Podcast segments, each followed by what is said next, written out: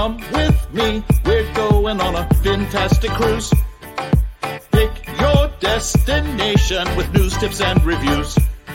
But here is an item you might not have thought of. All of the things under the water. Nature surrounds us with elegant features. You can't go on a cruise and not see the creatures. So let's make some magic. Let's get ecstatic. Instantly classic. Maybe romantic. The wildlife around you. Cinematic on your fantastic cruise.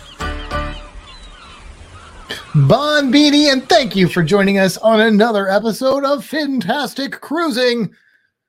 I'm Matt, And I'm Kimber. and we have a fun episode for you tonight because we have a special guest, one of our favorite people, and might I say, he is going to be on the group cruise. The group cruise. That's your segue. well, Matt, speaking of the group cruise, The group cruise. the group cruise. Hey, did you know that we have a group cruise going out next March 2023 on the Carnival Pride out of Tampa? Do we? We do. Do we now? Guess where it's going? Um, I don't know. Let me tell you. It's going to Grand Cayman, Roatan, Belize, and Cozumel. That is awesome. That sounds like a great group cruise. I know. And it's going out of our hometown, Tampa. that means there's possible places we can do things beforehand. That didn't that sentence didn't work. Do you know how this cruise can be booked?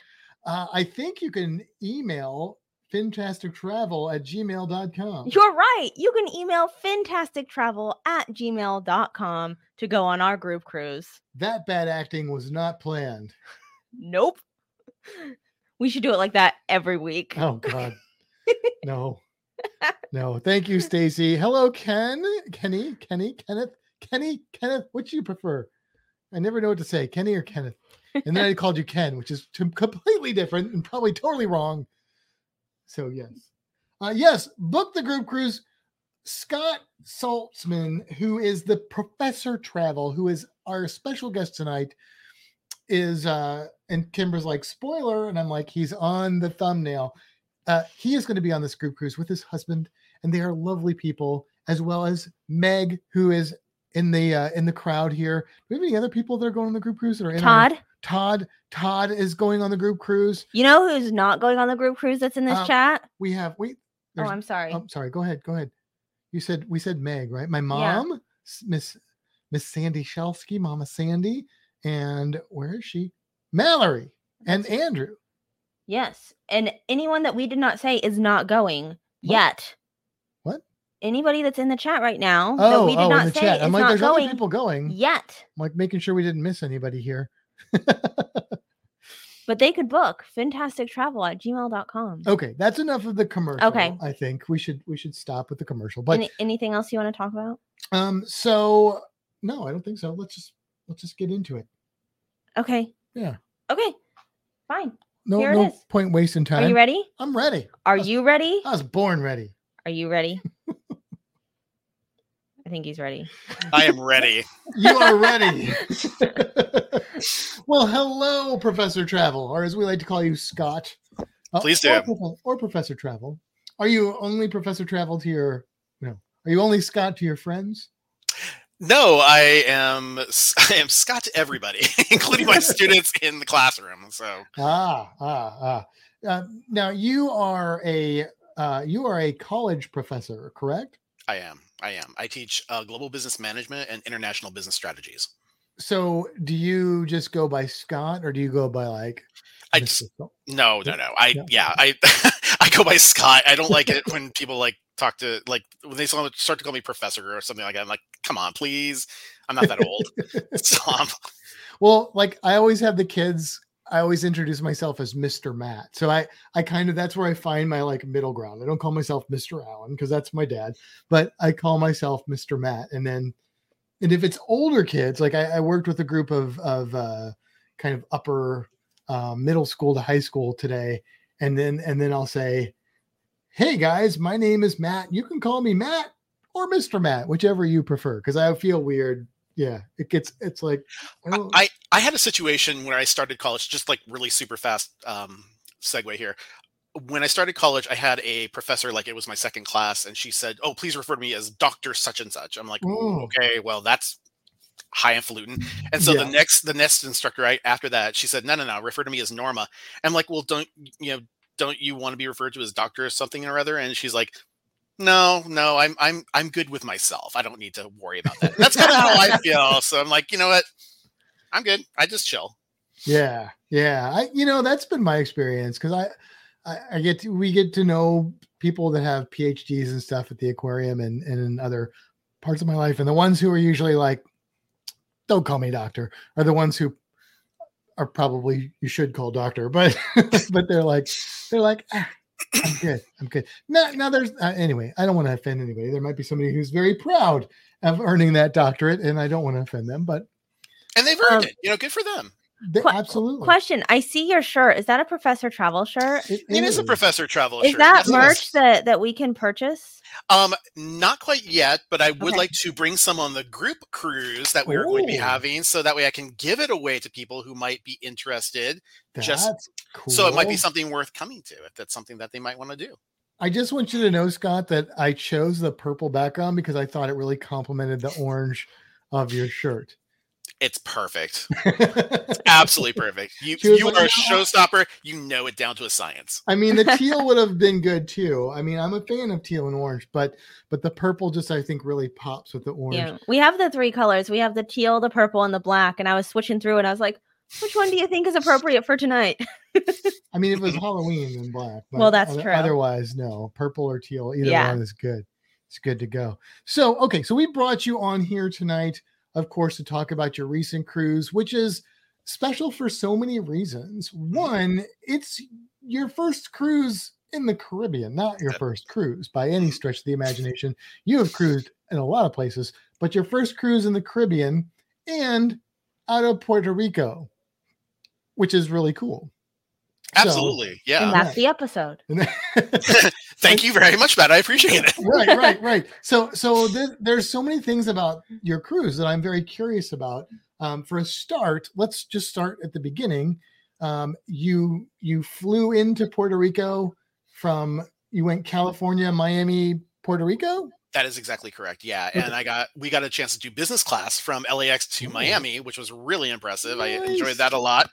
Um, and then we got we got into Puerto Rico, or I'm sorry, uh, yeah, we got into Puerto Rico uh, right out of the airport. It was it was beautiful weather. I enjoyed it. It kind of reminds me of Hawaii, actually, in many Oh, ways.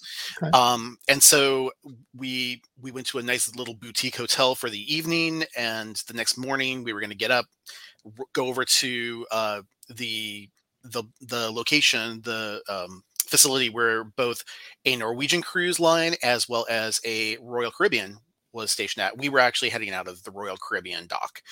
Um, and so we had to get our tests done beforehand, and we were like, okay, well, let's just go to the dock. We'll take the tests there for COVID, which they were able to facilitate. It wasn't that expensive, and then we were able to go on board the ship. So, okay, so I didn't even think about that. That's a good sign that I'm not thinking about that anymore. But uh, hopefully that'll keep being like that. But but uh, but yeah, so so you had to get tested once you got to Puerto Rico.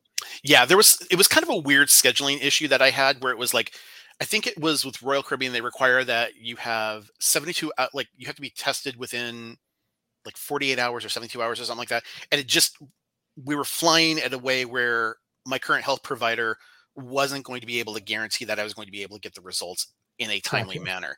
Okay. So knowing that, I was like, okay, you know what? Never mind. I'm just going to go to the docks, get it done there, pay a hundred bucks, whatever, and then just deal with it. And they were very accommodating. So the port provided that service. Yes. Okay.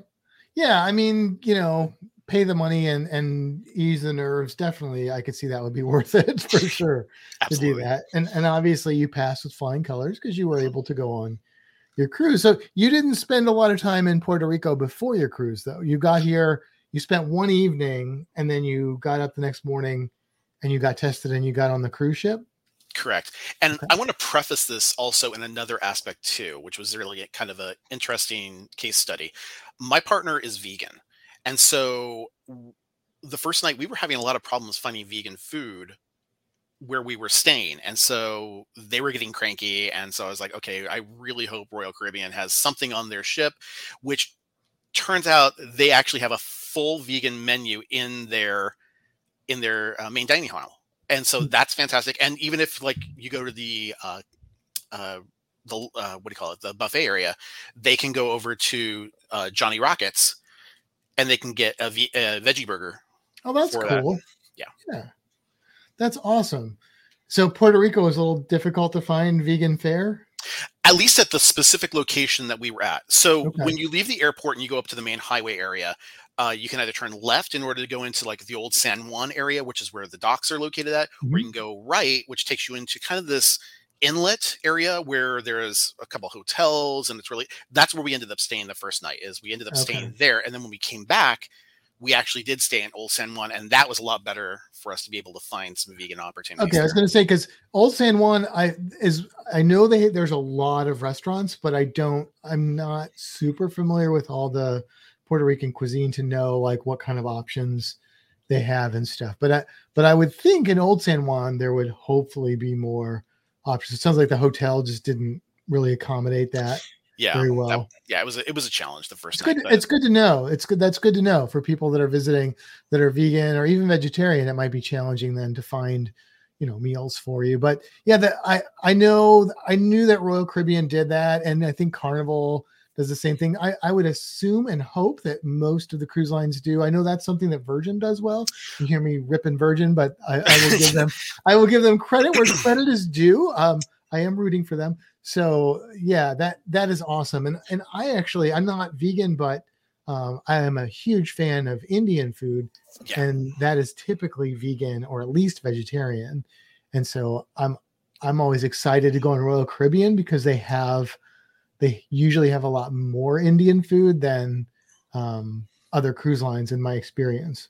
The cruise we went on in December, so prior to this cruise, we were on Norwegian, which we loved, by the way, and it was fantastic. But they had a little bit of a different situation there where you had to tell them in advance that you were Wow. vegan and not, I mean, not even with the booking, but like every night beforehand. That way they could take a look at the menu, they can kind of t- tailor it to you and stuff like that, which is fine. But it's kind of nice to just be able to, after a long day of excursions, sit down in the main dining hall and look at a menu and say, "Hey, I could eat everything on here." So that worked really well for Kevin. Right, right. The best way to accommodate people is to not have it feel like an accommodation.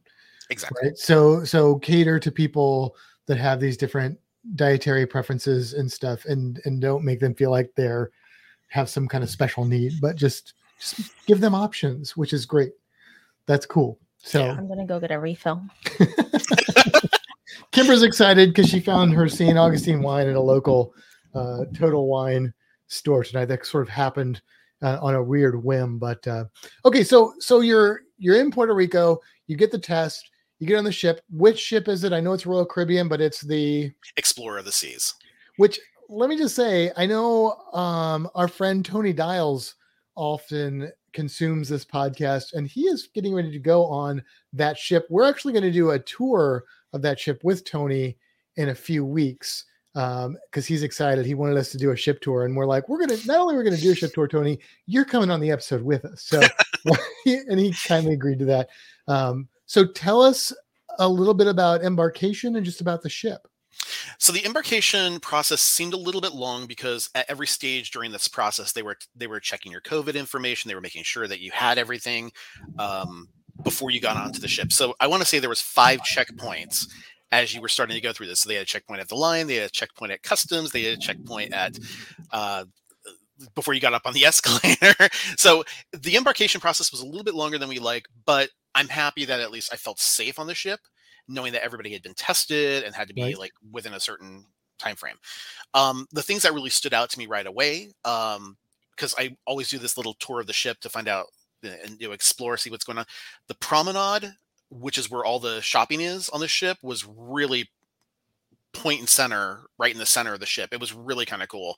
And then um, the atrium area was like one of those old timey, like really high level, like nine story atriums that was just it was gorgeous. I That's love really this. it was breathtaking. That's the thing I miss about newer ships is that they kind of have some of them have gotten away from that, and I and I kind of begrudge them that a little bit. I, I I enjoy that when you first walk on the ship and that huge tall pillar. It just that's the that's go, takes me back to my first experience getting on a cruise ship and seeing that and being like, wow. And and I want that on on newer ships, even though it may not be practical on some of the new ones, but that's awesome yeah, I had a lot of fun with that. Um, as we were exploring throughout the place, we came upon an ice rink, which was kind of interesting. I was like, "Oh, this is something I didn't see on Norwegian," and so um, it turned out that that night they were going to have an ice show. So we went. So we already made reservations to do that. We got into our room. Uh, we chose a balcony, which was really great, and we were able to do the um, uh, what do you call it? The that thing that you have to do before you go out to see everybody on the oh the muster drill. The muster drill. We were able to do that all electronically very quickly. And so cool. so like basically we were able to do it while we were in line. When we got on board we just had to see the person at the muster station just show them hey i did the muster thing and they were like cool you're good to go. If so we have like to find minutes. a positive in the in the covid crap that we've gone through Right? That is one of the positives we can pull from that is the muster d- drills have gotten so much better on cruise ships now. For real. I will also say that um, while we were going through this process, um, you know, we obviously started to have a few cocktails and things like that, just kind of getting ready for the cruise. And it came upon us really quickly that, you know what, we probably should buy the drink package ahead of time because we already went through like three banana daiquiri type things right away. and I was like, okay, this is going to make much more sense if we if we do this. And of course, I really wasn't drinking so much as I went through the cruise and was like, eh, did I make a right choice? I'm happy I did it. I, I, I am. So that was really cool. We kind of had a similar experience yep. when we were on was it Freedom of the Seas? Yeah, we um we were like, we don't get the drink, we don't drink that much. And then like within like a few hours, we're like, we just ran up a pretty big bill. We had one drink each. Right, right. Yeah. We were, we were, like we were like doing the math. We're like, uh, maybe we should try the string package thing. And and for us, it wouldn't always be worth it, but in this in that scenario for us, it was definitely worth well, it. Well, that was a shorter cruise for us. Was, that was a was. three night, yeah. so it wasn't like we were spending like. It just removes all the stress and the the math that you have to do and how much am I going to owe? Like I've already paid it. I paid my money. We're done. So that's all. I do want I do want to bring up one other thing too, and it may not apply to any of your watchers, but it might also. Uh, my spouse is a smoker. Okay, so finding a comfortable smoking area on some ships is a little bit different because they don't always take into consideration, you know, this being a social type of situation where a person sits down, they smoke, they talk to other smokers, and things like that.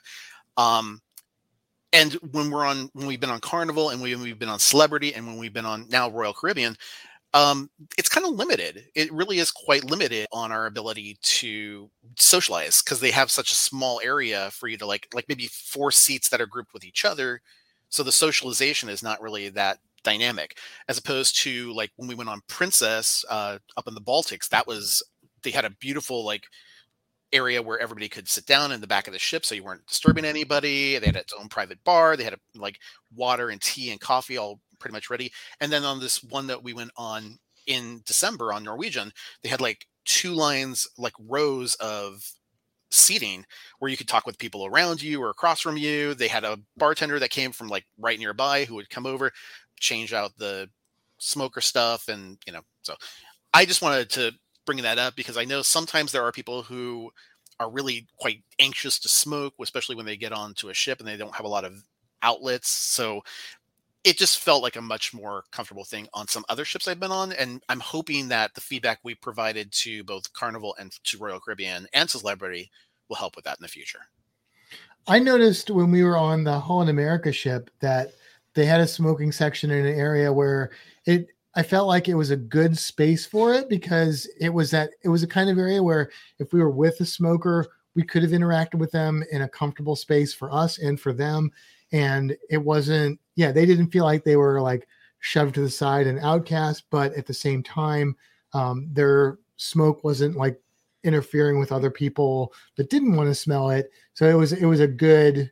I think I felt like it was a good compromise. Yeah, so, it was it was a big open space in the back of the ship, and there was also like the pool and the bar. Like yeah. it was it was in that space, but it was like on one side of that. Instead so, of just like being you know, just like part of the walkway on the outside or something. Yeah.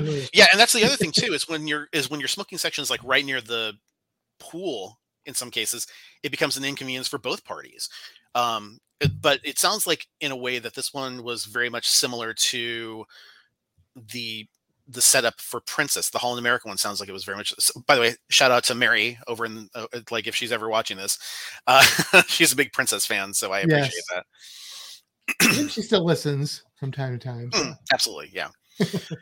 Uh, so uh, later on that night, we got a chance to see the ice show, which was amazing. It was based on the season, so it was about an hour long, forty-five minutes to an hour maybe, and they had both Ukrainian and Russian ice dancers, which were just they were spectacular, and they just they made the shows just really special. It was it was a lot of fun. That's awesome. Yeah, that's that's a unique thing, I guess, with Royal Carib- certain Royal Caribbean ships. But yeah, we went to the ice show on the Freedom, and Yep. it was, you know, people know I'm not I'm not a big fan of the shows on a lot of the ships, but they're if they do it well and they do it right, I am a big fan, and I I did enjoy the ice show quite Yeah. a bit. So that's Absolutely. pretty cool. That's So pretty cool. then, um, s- do you want me to go on to the itinerary of where we well, were let, going? let to? me ask you this: um, the the balcony cabin that you had, would you did it feel like it was um, similar size other ships you've been on, a little bigger, a little smaller, or So it was not as big as the one as the Norwegian ship one that we were on this last December, but it seems about comparable to some of the other ones that we've been on before. I, I, I we used to like we used to do Ocean View and we're like, nope, never again. From this point on, it's definitely either balcony or in fact, I think I have a suite on the group cruise. So Yeah. oh, nice, yes. So yeah, once you on. once you go balcony, it's hard to it's hard to step away from that. Uh, really that is. that kind of it's it's definitely a different experience. But yeah, sometimes Royal Caribbean gets knocked a little bit for having smaller cabins. Usually, it's Royal Caribbean being compared to Carnival. Uh, it's dependent on the ship. I mean, for me, I I may notice it when I first walk in, but then after I'm there, I don't notice it anymore. It's not that significant. It doesn't really change my cruising experience. It's still a balcony, and I don't really care after the first like, oh, this is a little bit smaller, or this is a little bit bigger, and then after that, I'm like, it's a balcony. I don't care. But um, but sometimes the balconies will be like you can't stretch your legs out, or they are they have lots of leg room. There's differences like that that probably would be a little bit more impactful on certain ships. The Holland America balcony we were on was huge. Yeah, that was a really nice. I loved that It was ship. exceptionally large, but loved that but I ship. think other people had balconies that were not as big. So yeah. on the same ship. So I Yep. don't know. No. So yes, let's jump in because you did not have any sea days, right? not a single one. And just no sea like, days. pro tip for your for your listeners um, when you're booking excursions you might want to consider what i'm going to say as i go through this because overbooking can also be your enemy and that's that's where we felt that we were at at one point so our first day uh, we we decided to this was the first time we decided to do separate excursions because my partner is much more adventurous than i am and I am much more of the museum and cultural and you know tours around the city and that type of thing. Uh, whereas they're much more of the hey, let's like go doing scuba, let's let's do zip lining, let's do parachuting. Let's I'm like, yeah, you enjoy your Your insurance is paid up, right? Okay. so um so yeah, we so we did that. They um they decided they wanted to try and do scuba for the first time. Um unfortunately they did not have a nose plug, and so that caused that experience to be a little bit of a problem for them. So, but at least it was their first time giving it a shot. Um, during the other parts of the cruise, I'll talk to you about some of the snorkeling adventures and things that they did from there. For me, um, our first location was on uh, Charlotte Amalie, which is on St. Thomas. Hmm. And so once we docked, uh, I was on a tour that was taking me up to the botanical gardens up in the hills. Ooh, and so that was really quite a lovely view from up there. I got to explore the botanical gardens.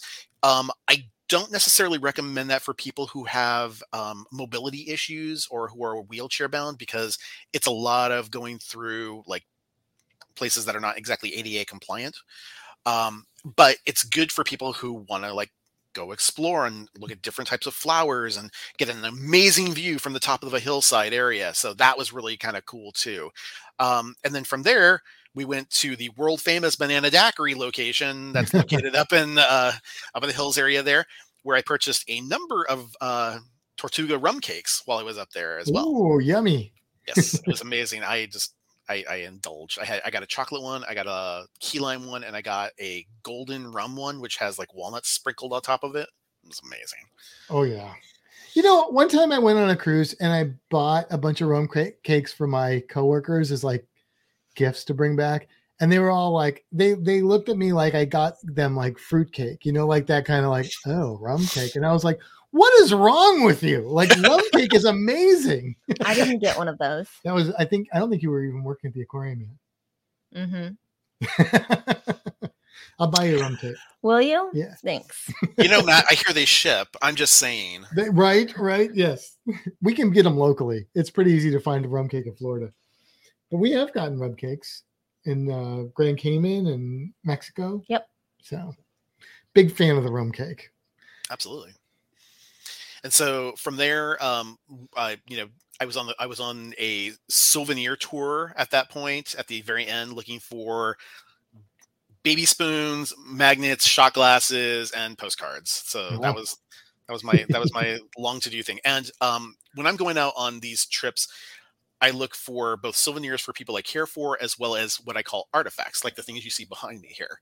Um, like at the top there, that's a that's a um, mask from Venice, along with two Oh, cool. glass uh, figurines from the Murano Glass Factory.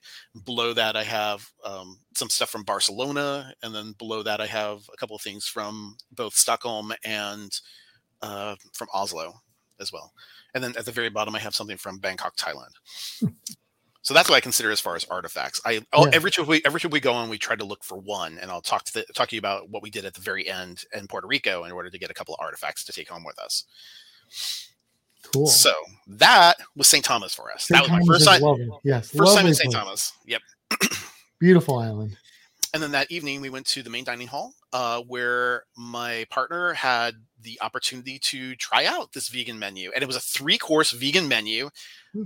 really filling and specifically prepared for them. And so our our waiter and the assistant waiter were aware of our drink preferences as well as everything moving forward. It was just chef's kiss, quite literally. It was amazing. and that was that was pretty much it for St. Thomas. The St. Thomas. Yep.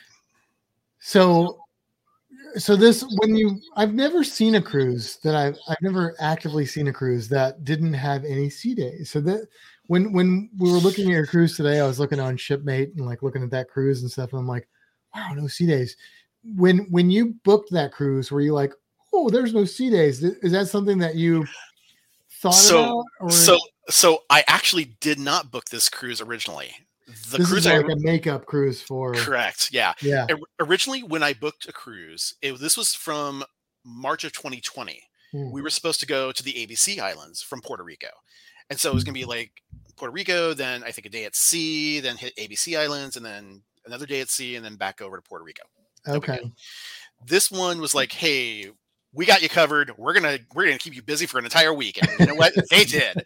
And so it was it was it was insanity as we continue to go on but i'll explain why in just a second so as we go through this every single day i'm waking up at 6 a.m 7 a.m and i'm like you know what i'm on vacation this is getting tiring i'm an old man i gotta i got i gotta you know i got my geritol to take i got I, I got stuff i gotta do and so i you know i just wanted to make it a comfortable thing so as we start to get into like day four and day five of this we're like okay you know what?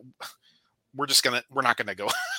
Like we'll go we'll go we'll go and hit the shopping like at the at the local pier or something like that but we're not really going to invest a lot of time or effort in order to be going for a half day of excursions so. Sure, sure. So, what was your next port stop? next port stop was a combo island. It was st kitts and nevis so Hmm. st kitts and nevis st kitts is where you dock into and nevis is the um sister island where you take a you can take a ferry there if you want to it's a lot more jungly and stuff like that. But st kitts is the one that everybody goes to because it's got a few things there. Um one it's of course very very beautiful uh number two uh, they have a UNESCO heritage site there, which is called the Brimstone Fort, which is located up in the hillside area where the British col- col- uh, colonization used to happen. And they also have a really lovely former plantation there called the Romney House. And so we got an opportunity to go to all these things through. Well, I did on on my on my excursion. And so I got a lot of panoramic views. I am going to be posting that onto the YouTube channel soon. Uh, I already sent that out through my uh, Facebook, uh, the Professor Travel Facebook site. Uh, so it's like a three minute long video. It's actually really digestible, so that's totally fine. Um, and then my partner at the same time decided that they wanted to go swim with dolphins, and so Oh, that was something they had an opportunity to do there. Uh, really enjoyed that. Um, they got a lot of pictures. They got to hug a dolphin, and it, this was like an open water area, so it's not like so they don't like keep them in pens or anything like that. It was like they just come for the food and stay for the people. So Do you know were they Atlantic bottlenose dolphins or were they a different species? I don't know. I'm sorry. That's okay. But the one thing I did see on this excursion, and we'll probably talk about this when we get to the cruise creature, are a very specific kind of bird called egrets. And there was just when I say there were hundreds of egrets, there were hundreds. of, these things look like fruit on a tree. It was just amazing. so those were those were those were really fun and quite beautiful to see. Hmm. Um, but as I said, you know, uh, the highlight of this island is to, if you're into that, is to go to see that UNESCO heritage site up in the hillside. Really great, uh, really beautiful. There was a guy with a monkey that was nearby there. Uh, the mon- monkey in a diaper. I don't know what that was about. Um, you know, you pay him a dollar and you get to have the monkey on you or something like that. So I was like, okay, well, that's not for me, but you know, thanks anyways. Uh, but my partner got like accosted by a monkey and got to uh, have the picture, of course, then they had to pay for it. So it's like, all right, well, All right. I hope it was worth it for you. That's great. Um, I, but I, like you, I'm not a big um, show person. When I go into the ships, I don't like book for shows and stuff like that. If there's something that's really sent, like interesting, like in like on the Norwegian ship that we were on, um, with the smoking section that we had, we got to know the onboard comedian because she would come there and she would smoke and stuff like that. So that was an interesting social thing. So of course we're going to be wanting to support her. So we got tickets to her show, and that was adult and um, very cool. And um, she recommended another show on the Norwegian one. And so again, we'll talk about that at a different time. But for this one, we pretty much stuck with it. Although, although I think you guys would have really enjoyed the fact that they had uh, both a Game of Thrones trivia as well as a Harry Potter trivia on board, which is of course I know Kimber sails on that one. Yes. No, I can't stand Harry Potter. That's Actually, we- I'm wearing a Harry Potter shirt here. tonight. Just, just Yeah, because we're going to go see the new Harry Potter movie tomorrow. Fantastic Beasts. Yes. Secrets of Dumbledore. Yes. So I don't know what secrets he hasn't already divulged in throughout the movies, but we'll have to see. yeah. So the next day after that, um, we hit the we hit again again another combo island. This one is the island of Antigua and its sister island of Barbuda. And Barbuda, so so it's really so this island has a very interesting history about colonization. And the thing that I think is was fascinating is as I was going through the tour and they were talking to me about this, they definitely they this was like the hub for a lot of the British ships that would come into the Caribbean. They would come into here because this is where the slave hub was and then they would go to the other islands if they were dropping out things. This was a huge sugarcane manufacturing location but there have been people living here since the stone ages uh, that Okay. came that came over from south america. And so they would come they came to antigua rested there and that was that when colonization started so did slavery and um, the slaves that were there to harvest the sugarcane were primarily right in Antigua itself. But for those slaves that were deemed more advanced or more skilled, they would go to the island of Barbuda where they would be able to hone their skills, whether it was sewing or cooking, um, gem crafting in some cases. I mean, there were like a lot of different things that would be done over there, but it was really much more for skilled uh, labor.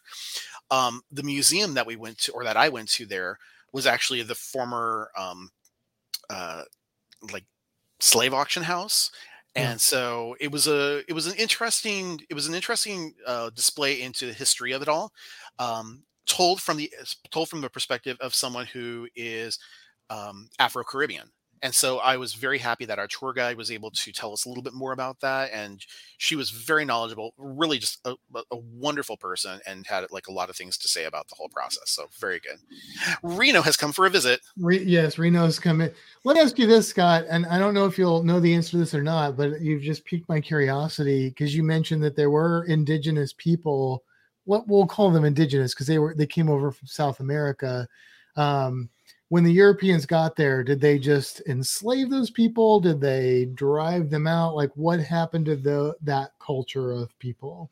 No, they they they enslaved them. Um, it was it was a, it was a, it, yeah it was it was a it, it was there there. I mean there was there were some struggles between um the French occupying the area, the Spanish occupying some of the area, but the British were the ones who ultimately held the area for the, like the longest period of time.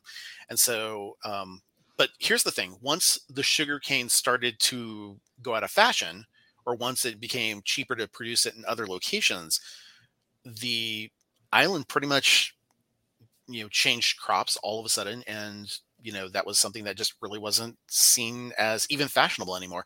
Um i mean the slavery ended like like in the late 1800s over there but they still gave the people who were part of the community the opportunity to work in sugarcane if that's what they wanted to do. But even around the 1950s, everything started to change up. So now the biggest things that are over in Antigua are the tourism industry. That's a huge thing there. So obviously with the pandemic, that was a really hard hit. Oh yeah. Um, yeah, um, fishing is that is really really big in that industry. By the way, this was something that was really interesting. It is the hottest island in the Caribbean. Like physically, yeah. it is the hottest and most humid island in the Caribbean. It gets the least amount of rainfall as well, which is interesting. Hmm. I would have guessed uh, the ABCs would have been in that category. I would have thought so too. Yeah. I feel like they're further south. I know they're very arid environments. So the eco. I wonder if the ecosystem there is more of a desert type ecosystem then. Possibly, but I if it's dry, if it's not getting a lot of rainfall, it would almost have well, to be. But well, they but they had a lot of they had a lot of fruit and they had they still had sugarcane. They had like breadfruit that was growing on the trees okay, everywhere. Yeah, yeah. Um, and they had a lot of um, uh, what do you call it? Uh, oranges, limes, lemons, things like that. So like maybe citrus. it was like citrus, yeah. and I know citrus does tend to grow well in a in a desert climate in some cases. So I mean, mm-hmm. that wouldn't surprise me. Again, this is the information I got from the tour guide. I didn't do yeah. research on it, so I want I want to just preface that ahead of time. No, I, I think it's interesting, and and it's something that I want to learn more about. I've I've touched upon some of the history in different Caribbean islands and stuff, but I feel like there's besides besides pirates, I feel like there's a lot more interesting history that's happened in the Caribbean that um, that I personally am not really aware of, and I need to educate myself on that. So that's that's fascinating to me. I wish I would. I wish I would have taken a tour that would have given me more information about pirates. I think that would have been something I would have looked forward to. But I was really surprised that each of the islands really had its own unusual dynamic. Everybody was mm. different. There was the cultures were dramatically different. The prices were extraordinarily different in some cases.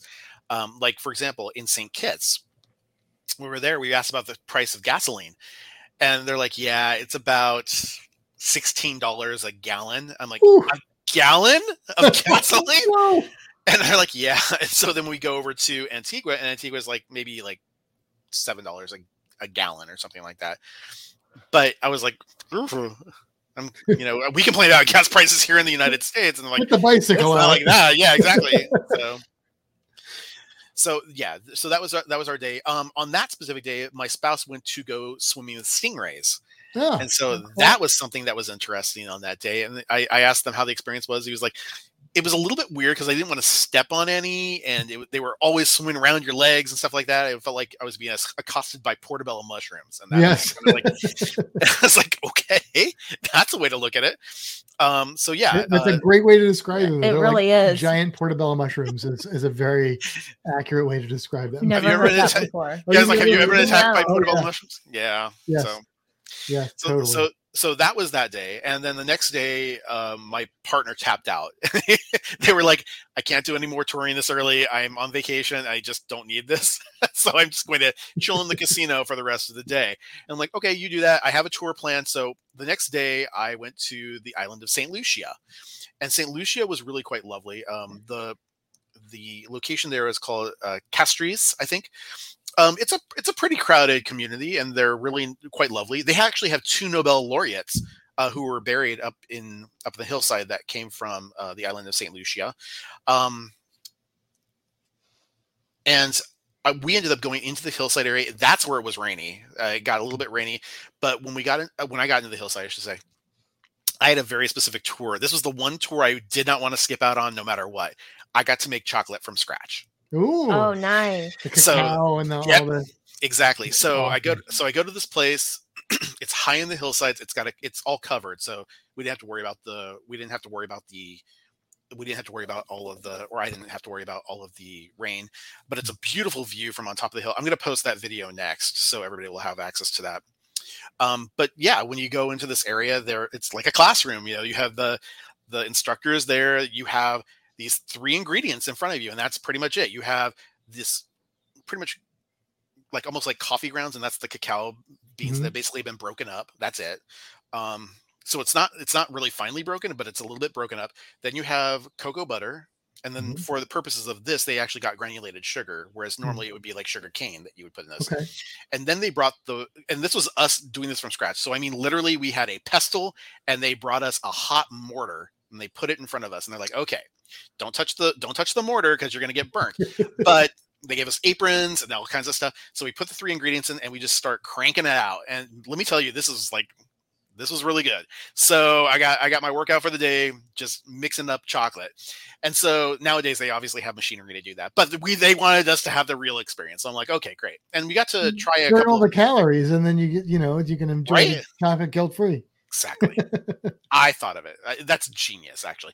And so, um, but before that, before we got started, they cracked open the cacao pod and they said, you know, you know, you can actually suck on the cacao beans themselves, and they kind of taste like citrusy and stuff like Mhm. that. It was, Mhm. it was actually really an interesting experience. Have you guys done that before? Or? A- A little bit. When we went to um, the DR, we did the the monkey thing, and on our way back, we stopped at what they call it, flavors of Dominican or something like that. And it was like a little plantation thing where they showed us the how they make the coffee and stuff, and they passed around. But it wasn't as hands on. Like No, we no, didn't no, get they- to crush it. we didn't, get didn't, to do the But they they process, showed us the different steps, Yeah. and they passed around like the different pieces so you could try all Yeah. of them.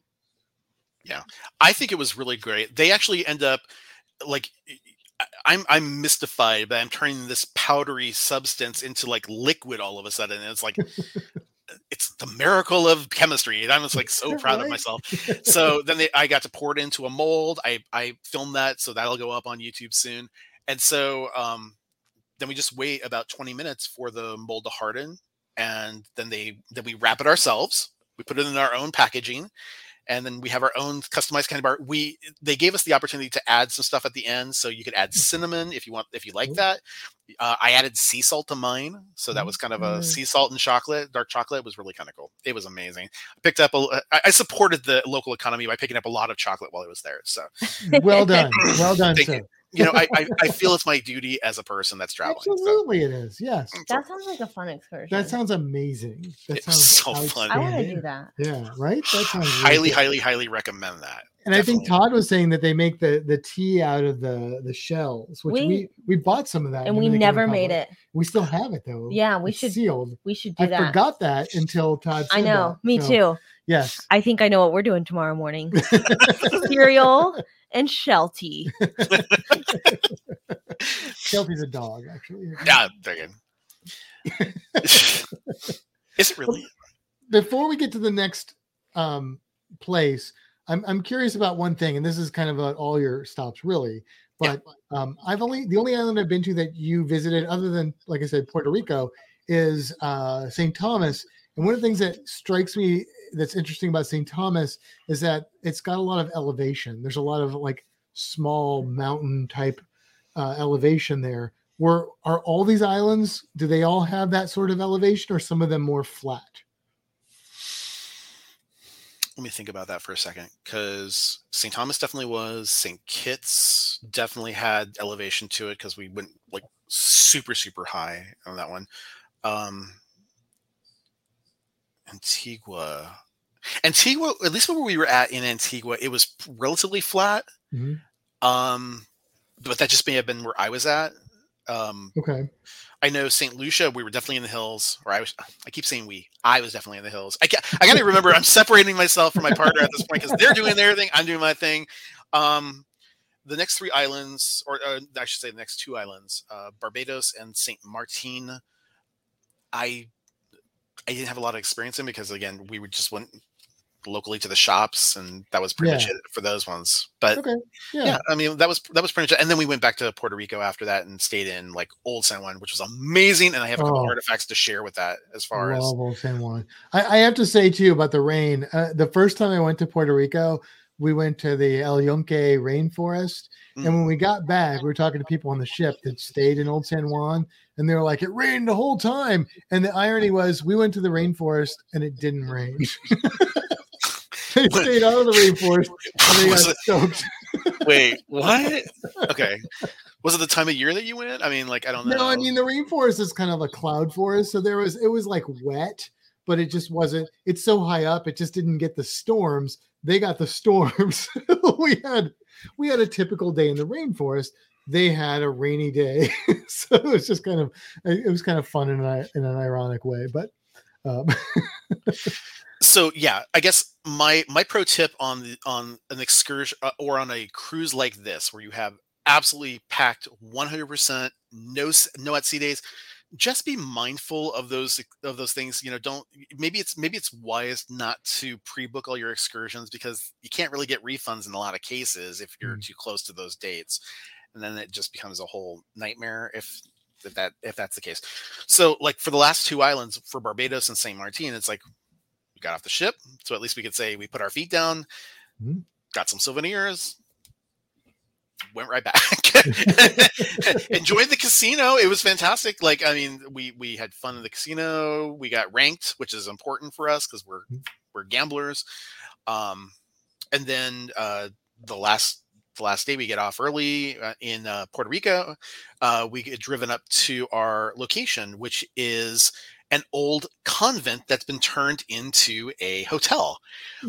and it's right next to a Catholic church, and it was just it was stunning. Like the rooms were like I, I can't even describe it. The- okay, it is. Def- I have been to I've been to over 30 countries. I've stayed at many, many, many different hotels before.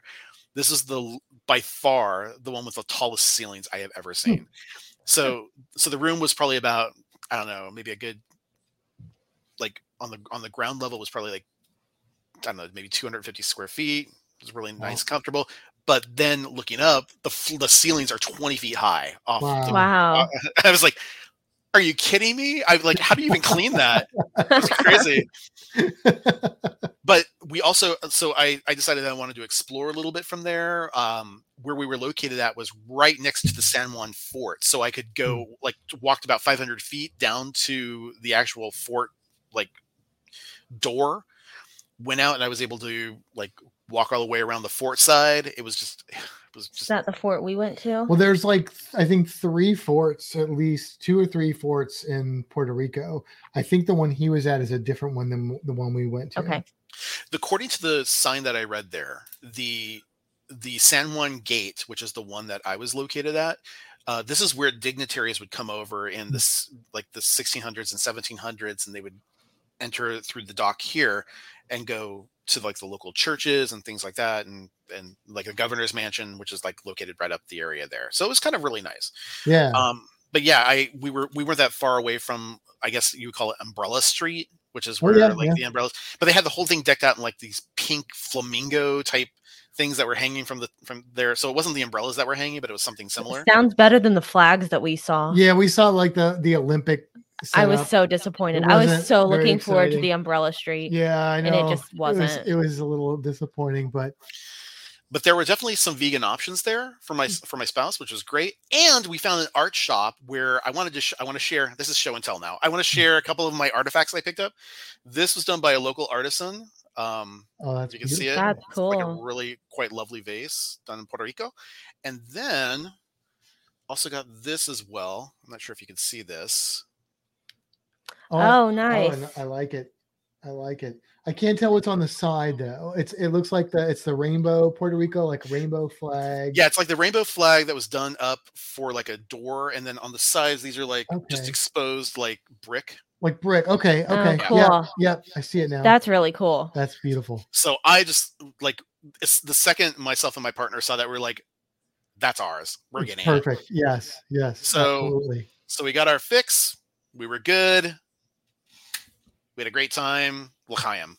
So That's fantastic. Yeah, I, I love the like I said, the first time I went to Puerto Rico, I went to El Yunque, the rainforest. It was cool, it was beautiful. But the the other two times I've been to Puerto Rico, just walked around Old San Juan and wow, what what a magical place that is and just just a beautiful city and we went into like we went into like different art galleries there i i love it when you can go i i hate going to a port and you see the same crap that I see in like John's Pass and Madeira Beach here by me with just the name San Juan, Puerto Rico printed on it. Like I want to see artists, local artisan stuff that people in Puerto Rico like. I want what they do, like that pottery you've got, and so like that to me is is what I'm looking for when It's I like this go. coconut we got. Yeah, like the, the coconut we got. That's that's what I'm looking for. And that's what I feel like you can that San Juan is a place where you can really get that authentic cultural experience, which is really cool. I was very impressed. I would definitely go back in a heartbeat. There was Yeah. it was just so fun. It's in a and week in, nice. in Puerto Rico easily. Yeah, I to- oh absolutely I could. And so like but I mean we've got we got so many other trips planned. Our next one coming up, we're flying into Athens, Greece, Hmm. and we're going to be doing a Greek cruise um, on the Norwegian Jade that's going to be coming up in August. And then we're going to touch we're just going to touch base. We're just going to touch down in Turkey. Um, oh, fun fact about that. It was originally booked for a seven day cruise, and then we got a response back from Norwegian saying, I'm sorry, we've had to modify your cruise. It's now a nine day cruise, and your two day additional days are, at, are like free of charge. I'm like, done How and done. unfortunate. Right? I know the drama of it all. Yeah. So yeah, the only That's drama I had. I had to call up to you know, like the airlines and re- rebook my stuff, but that was pretty much it. So That's awesome. So so let me just because because that puts me in a whole other rabbit hole there because like it just brings me back to like my art history classes and stuff. But um but let me ask you this because this was because you live in California, so this Yeah. was your first Caribbean cruise. Um how do you how did the Caribbean stack up for you compared to Europe, compared to California and all the places that you have cruised? I will say my this. Question. Oh, I'm sorry. Sorry. I Well- literally wrote that question. Did you? I'm sorry. Well, Kimber, um, I would say thank you for asking, Kimber. yeah, um, so- anytime. It's a great Matt impression. It's it's uh, uncanny.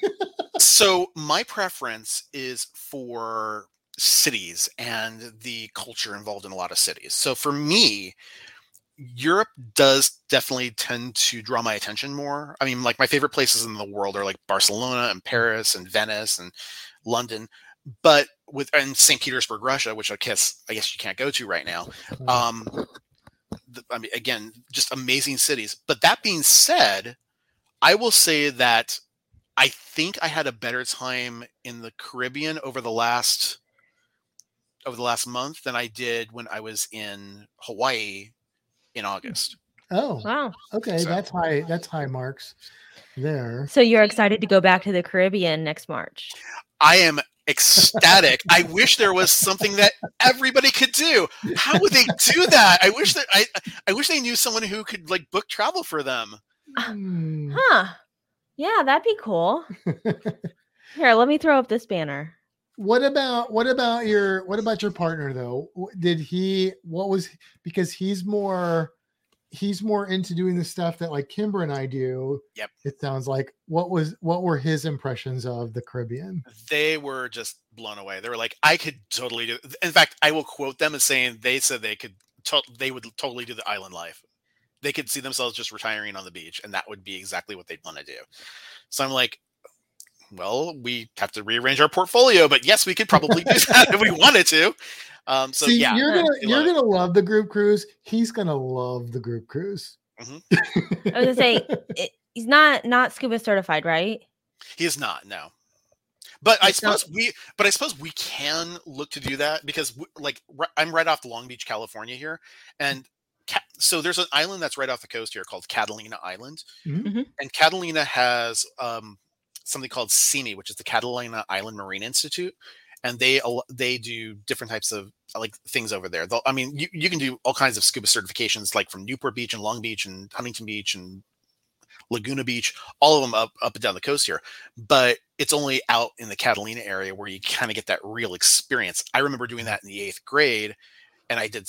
That was when I first started snorkeling, and I had the opportunity to see the wildlife, and I could see billions of plankton around me, and I got to see my first whale, and that was like we got humpbacks over here, so That's awesome. yeah so it was a lot, so it's a lot of fun but yeah i i can tell you that they are definitely and in fact they will probably want to reach out to you more about uh how to figure out how to uh, purchase the appropriate scuba equipment in fact i think you guys had a podcast on that not that long ago We did snorkel stuff. Um, yeah. I, so I was gonna say, if if Kevin's interested in getting certified, um, I'm pretty sure that at least in Grand Cayman, we're probably going to do a dive, and I think, I think that would be a dive that he would really enjoy. Because it's like if if you get certified in California, diving the Caribbean is like super easy because you don't have to wear a wetsuit and it's a lot shallower. Well, I don't know about the depth in California, but it's shallow diving in Grand Cayman. But that was um, my first wild dive, and I can't wait to go back. yeah. do you have to But like, even but even just snorkeling and stuff too. Like we're gonna try and mix it up on our group Oh, yeah, cruise, but we're gonna definitely. definitely do some snorkeling and stuff. So uh yes, he will have he'll have a blast. Yeah. But if he has questions, you know, we love to talk about that stuff. So, and then, and that goes for anybody else. If you have questions about snorkeling gear, scuba diving gear, or just the experiences, um, we are planning on someday getting around to doing a new updated fantastic guide to snorkeling. Uh, but if you have questions about that stuff, please, please, please reach out. Uh, either go to the Fantastic Cruising community on Facebook, just shoot us an email, fantasticcruising at gmail.com. We love talking about that stuff. So you are not bothering us. You are just making our our day. So please talk to us about that. We we enjoy it. So before we get into the the cruise creature, Oh, I just yeah. I just want to mention that all week Matt has been saying we need to write down questions for Scott. We need to write down questions, and I kept saying why. He's gonna do just fine. Well, I know, but I just I just I needed that sort of structure to exist. So I So- knew I wouldn't reference it, but I needed it to exist. so my questions consisted of what cruise did you go on and what was your itinerary and, how did it compare? talk and just talk And I'm like, that was enough. Like all we have to say is what'd you do? Go. that's the that is the pleasure of of uh, having a guest like you on the podcast because you do your own podcast which we should also uh definitely promote that uh go and check out the professor travel you have a youtube channel you have a facebook group or page right um Page, you yeah. have tiktok Mhm. um all the things and stuff which uh we need to make sure that we i don't know if we have that link in I don't. I started to do it, but I didn't want to search for it. That was me being lazy. you know what if they go if they go to the youtube page that has all the links on it There you go. Go to his YouTube. So look for the Professor Travel and check out all this stuff. We he's interviewed us a couple times, and uh, but also it's not just cruising.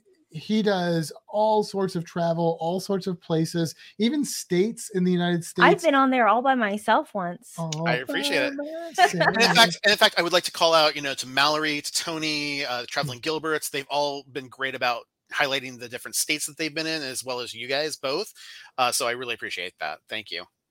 So yes, so go check it out because yes, so many great guests, so many great ex- things you can learn about. Um, it's just a great experience all around. So definitely want to highlight that. And um, you want to do the cruise creature? I do. Okay, Are you ready? let's hit it.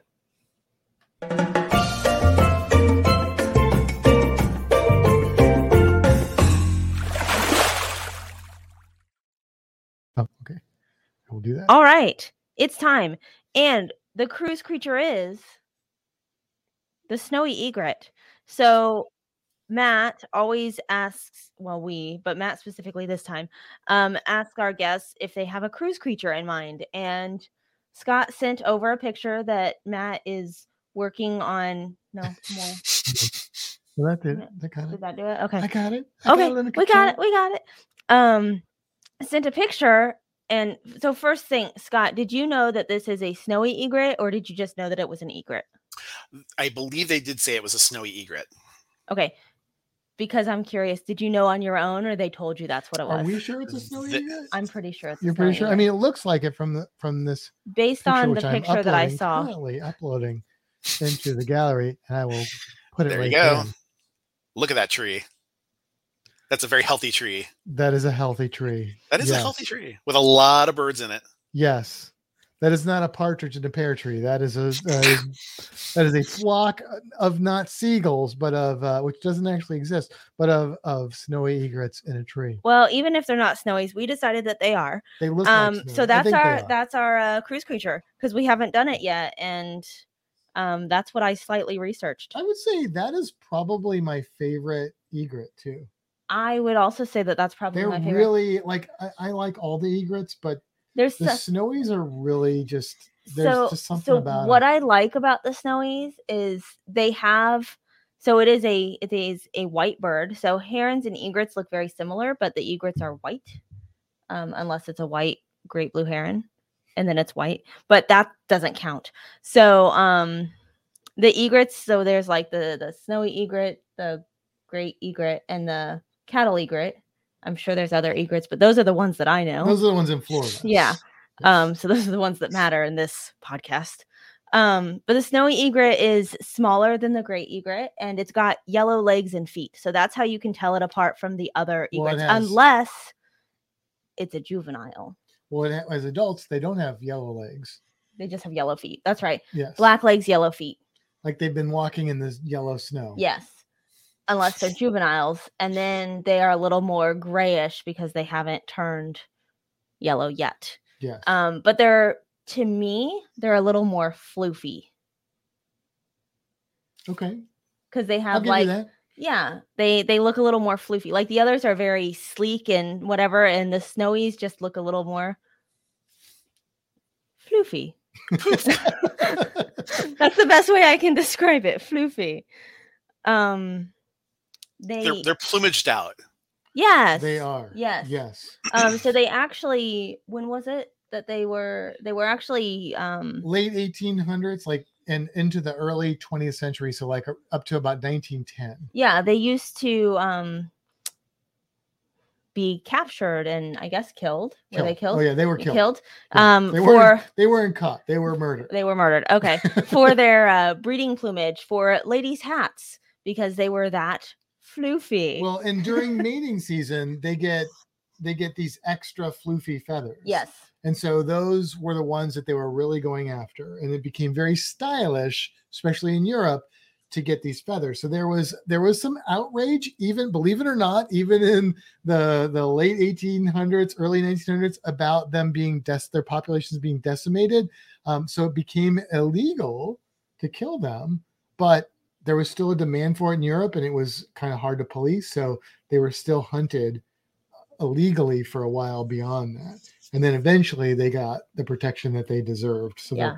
they're doing just fine now well, they didn't at first. They their populations were coming back, and then they had they had issues with like wetlands habitat loss. But now i say right now they're doing they're doing fine they're doing pretty good now. Yeah. So so there's a you know I I have to teach about conservation all the time, which I have mixed feelings about because I think conservation is super important, but I also don't want to just spend my life depressing people. So I, I love conservation success stories because it gives people hope and makes people go, oh, maybe we can change these other things.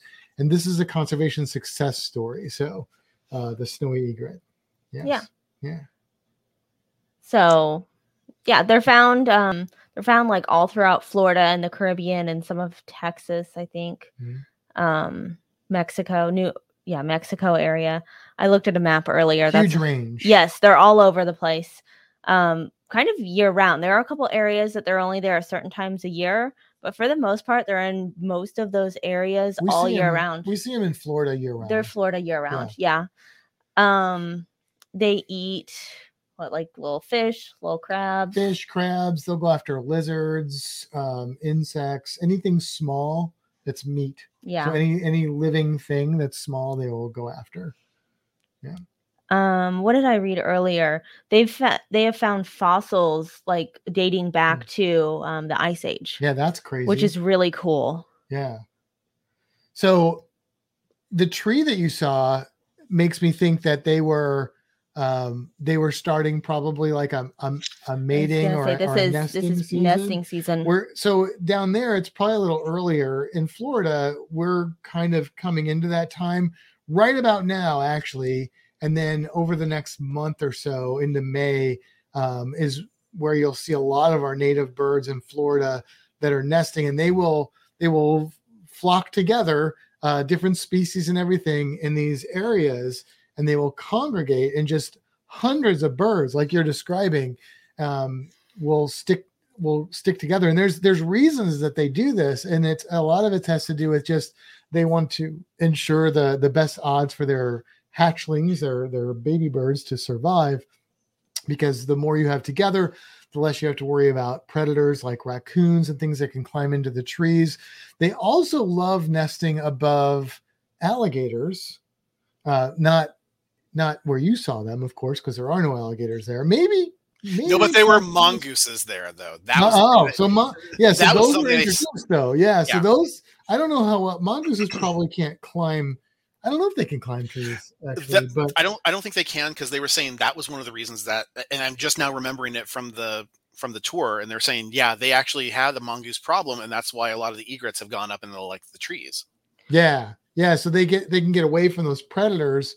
Um, with the alligators, it's great because the alligators are down at the bottom, and raccoons are not like real anxious to climb across alligators to get to a bird.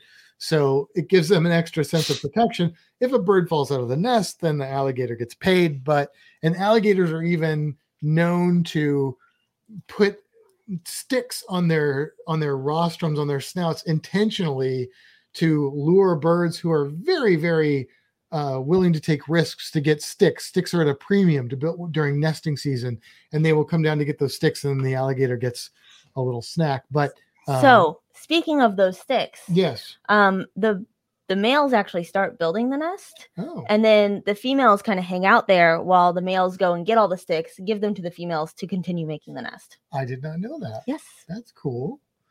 Very nice. Good teamwork there, right? I did. I did my research on She our way to Total Wine to get my wine. but that's a cool cruise creature and one that you can see um, again in Florida and other places, but definitely one to look for in the Caribbean. Yep. Very nice. How'd I do? You did great. Thank you. You did great. bravo, bravo. Thank you. Thank you. You know, it's it's what's what I love about Kimber, and there's so much I love about Kimber, but one of the things I love about Kimber is like when we first started dating, like she was kind of like, eh, birds, eh, eh, you know, whatever. I don't really know if I like them that much. But she has since gotten a passion for birds to the point where her bird identification skills have surpassed my bird identification skills in within a, just a couple of years and now when we go out hiking to take pictures or whatever or even just walking like in the parking lot to get to work she's IDing birds that I don't even know what they are and she's just like that's a blah blah blah and that's a blah blah blah so that's I think really really cool Now, if only we can get her to love like crows and ravens, I think we'd make a really major step there. right Right? right and they're so Right. smart You know what? I'm okay with grackles. Okay. Ish. it's a baby step crows are like one of the coolest birds out there I mean and yeah they're like so smart they're so freaking smart I'm uh sorry, I'm looking at my one particular bird book bird book because I'm hoping that there's a fun fact that we didn't talk about. So I'm gonna let you talk while I read this. All right. Well, well, let's while she's doing that, Scott. Um, any final thoughts about this cruise? I just think it's it, it was so much fun. This was a great opportunity to really experience it. Again, the couple things I would say: number one, if you're vegan, uh, please make sure to look into that before you go on the cruise. Uh, number two, if you're a smoker, uh, make sure that the locations are to your liking on a cruise. Um, and if you do decide to go with a cruise with no sea days, um, be prepared. Be prepared to wake up early, just like work every single day, and um, it can be very rewarding. It is it is an opportunity of a lifetime. But then when you get back to work the next week, you might be a little exhausted. That's the only thing to consider. You So, need like a vacation from your from your vacation, exactly. Yes, yes. And I am the type of person that I would have been like, let's go, let's go, let's go, let's go every day. And that would have been bad.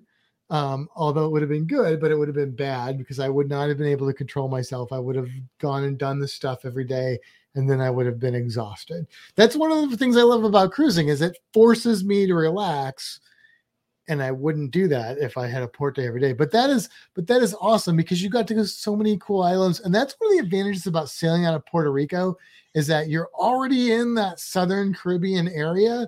Like if you sail out of Florida, you've got to usually go on a fairly long cruise to get to those islands and you're not going to get to go to that many of them. That's a really good reason to go to Puerto Rico.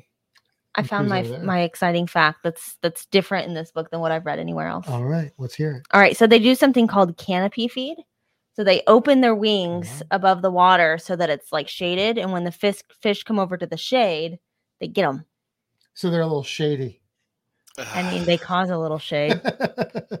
Have you seen them do that? Um, I've yeah, I feel like we've may have we see them a lot doing like the like they put their um nose. It's not what it's called, beak. beak. in the water and they like kind of shift it around or they use their feet and kind of Mm, like They'll stir up the. yeah stir up yeah. and make things like come up out of them But i the- don't know if we've seen the shade thing or I've not seen uh, tricolors and little blues do that. yes i've definitely they, seen they that will do that as well, and they'll make a, a shady spot, and the fish go, "Oh, a shady spot," and then they get eaten. I'm, it is a little shady, it is really. um i'm not going to find a fact out of each book but that is a fact out of one of them Great job, great job. That was Thanks. that was that was a good job. yeah That was great. Okay, cool. Well, listen, Scott, thank you so much for coming on the podcast tonight. Always a lot of fun to talk to you, and uh, really looking forward to cruising with you guys um, next year. And uh, yeah, it's going to be awesome. It's going to be fantastic, as they say. fantastic And thank you both for setting that up. It's really appreciated. Absolutely. All right, should we should we take us out? sure on Yeah. that note it's time to head for the horizon and until next time seize the day Have a fantastic week, everybody.